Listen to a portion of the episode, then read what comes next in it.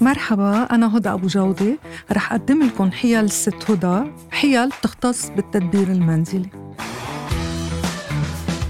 كيف بدنا نتخلص من صبغة الشعر عن التياب وحتى عن الجلد عن الوجه بس نحنا نجوي تيابنا صبغة. لو كنا بالبيت عم نحط الصبغة أو حتى كنا عند الحلاق بس نجوي تيابنا دغري لازم نرشهم بسبراي للشعر. سبراي للشعر هو بفكك الأوساخ. بنتركهم تقريبا لحدود الربع ساعة بعد ربع ساعة بنفرك البقعة بسائل للجلي بلا مي ومنغسلها دغري. إذا بقعت الصبغة على التياب كانت قديمة منرشها سبراي الشعر ومنرجع مننقعها كل الليل بشوية خل أبيض وكربونات الصودا من دون مي. وتاني نهار نفركها بشوية دواء جلي بلا مي بسائل للجلي ومنغسل القطعة.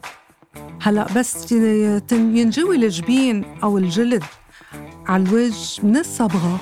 أفضل طريقة لحتى نحن دغري نخليهم يروحوا. أو بنستعمل منديل مبلل يعني wet wipes أو lingettes. أو منحط شوية رماد سيجارة مع ملعقة صغيرة مي هيك بصيروا مثل العجينة ومنمسح جبيننا مطرح ما منجوي صبغة فيها.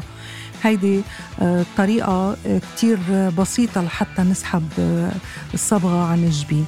هلأ لحتى نعمل وقاية من إنه الجبين ينجوي صبغة بس نكون عم نصبغ فينا نحط شوية فازلين أو أي نوع كريم على الحدود بين الشعر والوجه لحتى لا صبغة ما, ما تلطخ الجلد.